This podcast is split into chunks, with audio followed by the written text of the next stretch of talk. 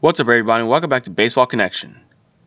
So, we're back as always. We have some things to cover today. First, order of business. I think that's that's what they say. Steven Matz is headed to the Toronto Blue Jays. It's going to be a trade, and the Blue Jays just continue their busy offseason. They're getting Matz from the Mets in exchange for three pitchers Sean Reid-Foley, Yennsy Diaz, and John Winckowski.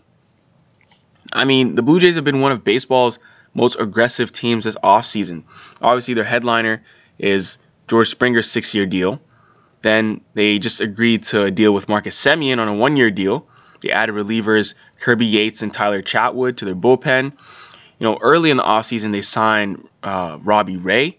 Now they trade for Steven Matz.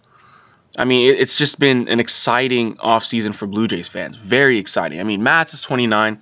He's a former top prospect with the Mets. At one point, he ranked as high as the number 15 prospect in baseball. That was according to MLB Pipeline's 2015 rankings. He's shown flashes since then, but there have been some ups and downs along the way in New York. I mean, just off the top of my head, I know he's had pretty bad luck with injuries, but on his career, he has a 4.35 ERA over 107 starts. So shoulder discomfort limited him to just 30 and two thirds innings in 2020.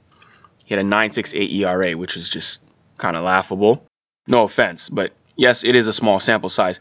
However, if we look at the 2018 and 2019 seasons, those paint the most accurate picture of him as a healthy starter. Over those two seasons, he averaged 30 starts with a 4.09 ERA. So, I mean, you're looking at a guy who's just a back end of the rotation piece.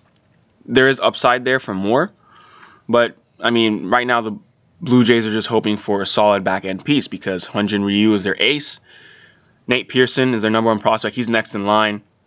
So Matz is going to be probably their three starter. He's going to join a deep group of pitchers who are like middle of the pack guys. You know, Matz, Robbie Ray, Tanner Roark. Those guys are going to be on hand to fill out the middle to back end of that rotation.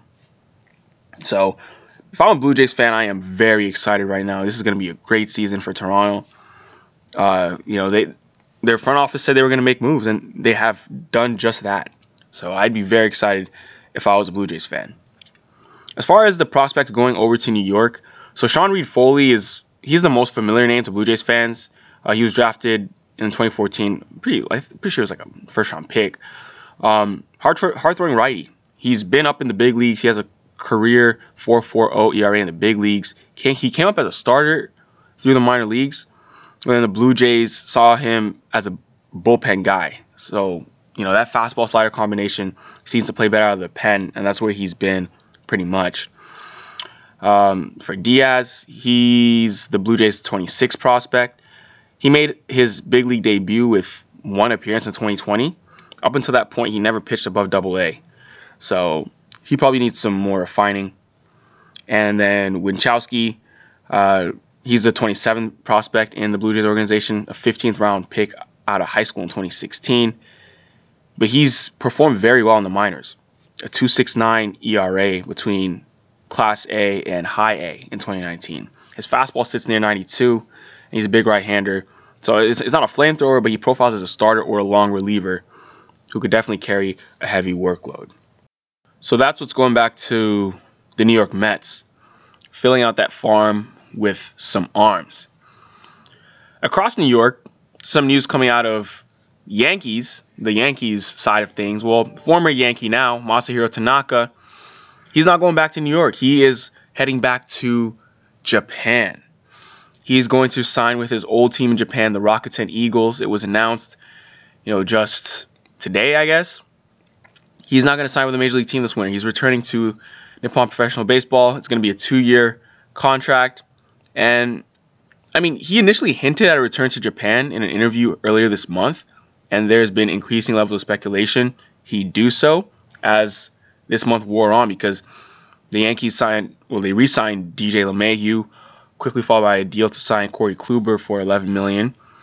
Then you know it was clear that the that the luxury tax threshold was a very strict limit for the Yankees. They're trying to get under that. That's why they dumped Adam Ottavino in a trade to the Red Sox. So re-signing Tanaka wasn't really going to happen, considering how much money uh, you know he would he'd be set to make.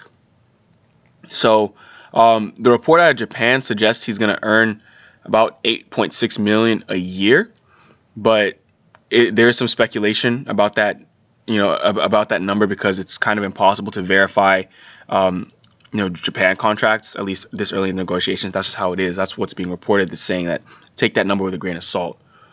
But whether or not Tanaka plays the remainder of his career out in Japan or again eyes a return to the major leagues, there's there's no denying that his seven-year run with the Yankees was an unmitigated success. He appeared in 174 games with New York, all but one of them were starts. He pitched to a combined 3.74 ERA over his major league career. I mean, this is a guy who had a partially torn UCL early in his Yankees tenure, and instead of getting Tommy John, he opted for rehab, which proved to be a wise move. I mean, a lot of us expected his elbow to give out due to that injury, but not only did he avoid surgery, but he never again landed on the injured list due to an elbow issue. I mean, he did have, you know, IL stints with a hamstring strain, wrist tendonitis, a concussion, and shoulder tightness, but never for his elbow. So he actually became a pretty strong workhorse. This is the only guy I can remember who was able to avoid Tommy John surgery and just go the rehab route. Everyone else who was prescribed rehab, they would rehab and then inevitably, oh, they would have to get the surgery. That's what happened to Shohei Ohtani and, you know, a bunch of other guys like that. But I think, okay, no, John Lackey. I'm remembering John Lackey now you know, this was a while ago, probably like 10 years ago, when he was with the Red Sox, had a really bad first couple years in Boston, and um, he he decided to rehab his his UCL issues, and he actually came out of that rehab pretty good, helping the Red Sox win the 2013 World Series. So yeah, that was a that was a minute ago. So yeah, it's it's rare. It's rare to see that happen, but yeah, hats off to Masahiro Tanaka. Congrats on a on a good run in the major leagues, and I'm sure he'll be happy to to play back in his home country. Apparently, the Mets. I mean, today's just a New York episode, I guess. The Mets have made an offer to Trevor Bauer um, officially, and this was just announced yesterday. They're saying the deal will run no more than four years, with Bauer getting at least one opt-out opportunity. As far as dollar signs, uh, we don't know. We don't know um, what the dollar figure is yet, but the Mets have an offer out to out to Trevor Bauer. So, yeah, that's that's gonna do it for today. If you enjoyed this, please share it with someone who would be interested, and we'll see you next time on Baseball Connection.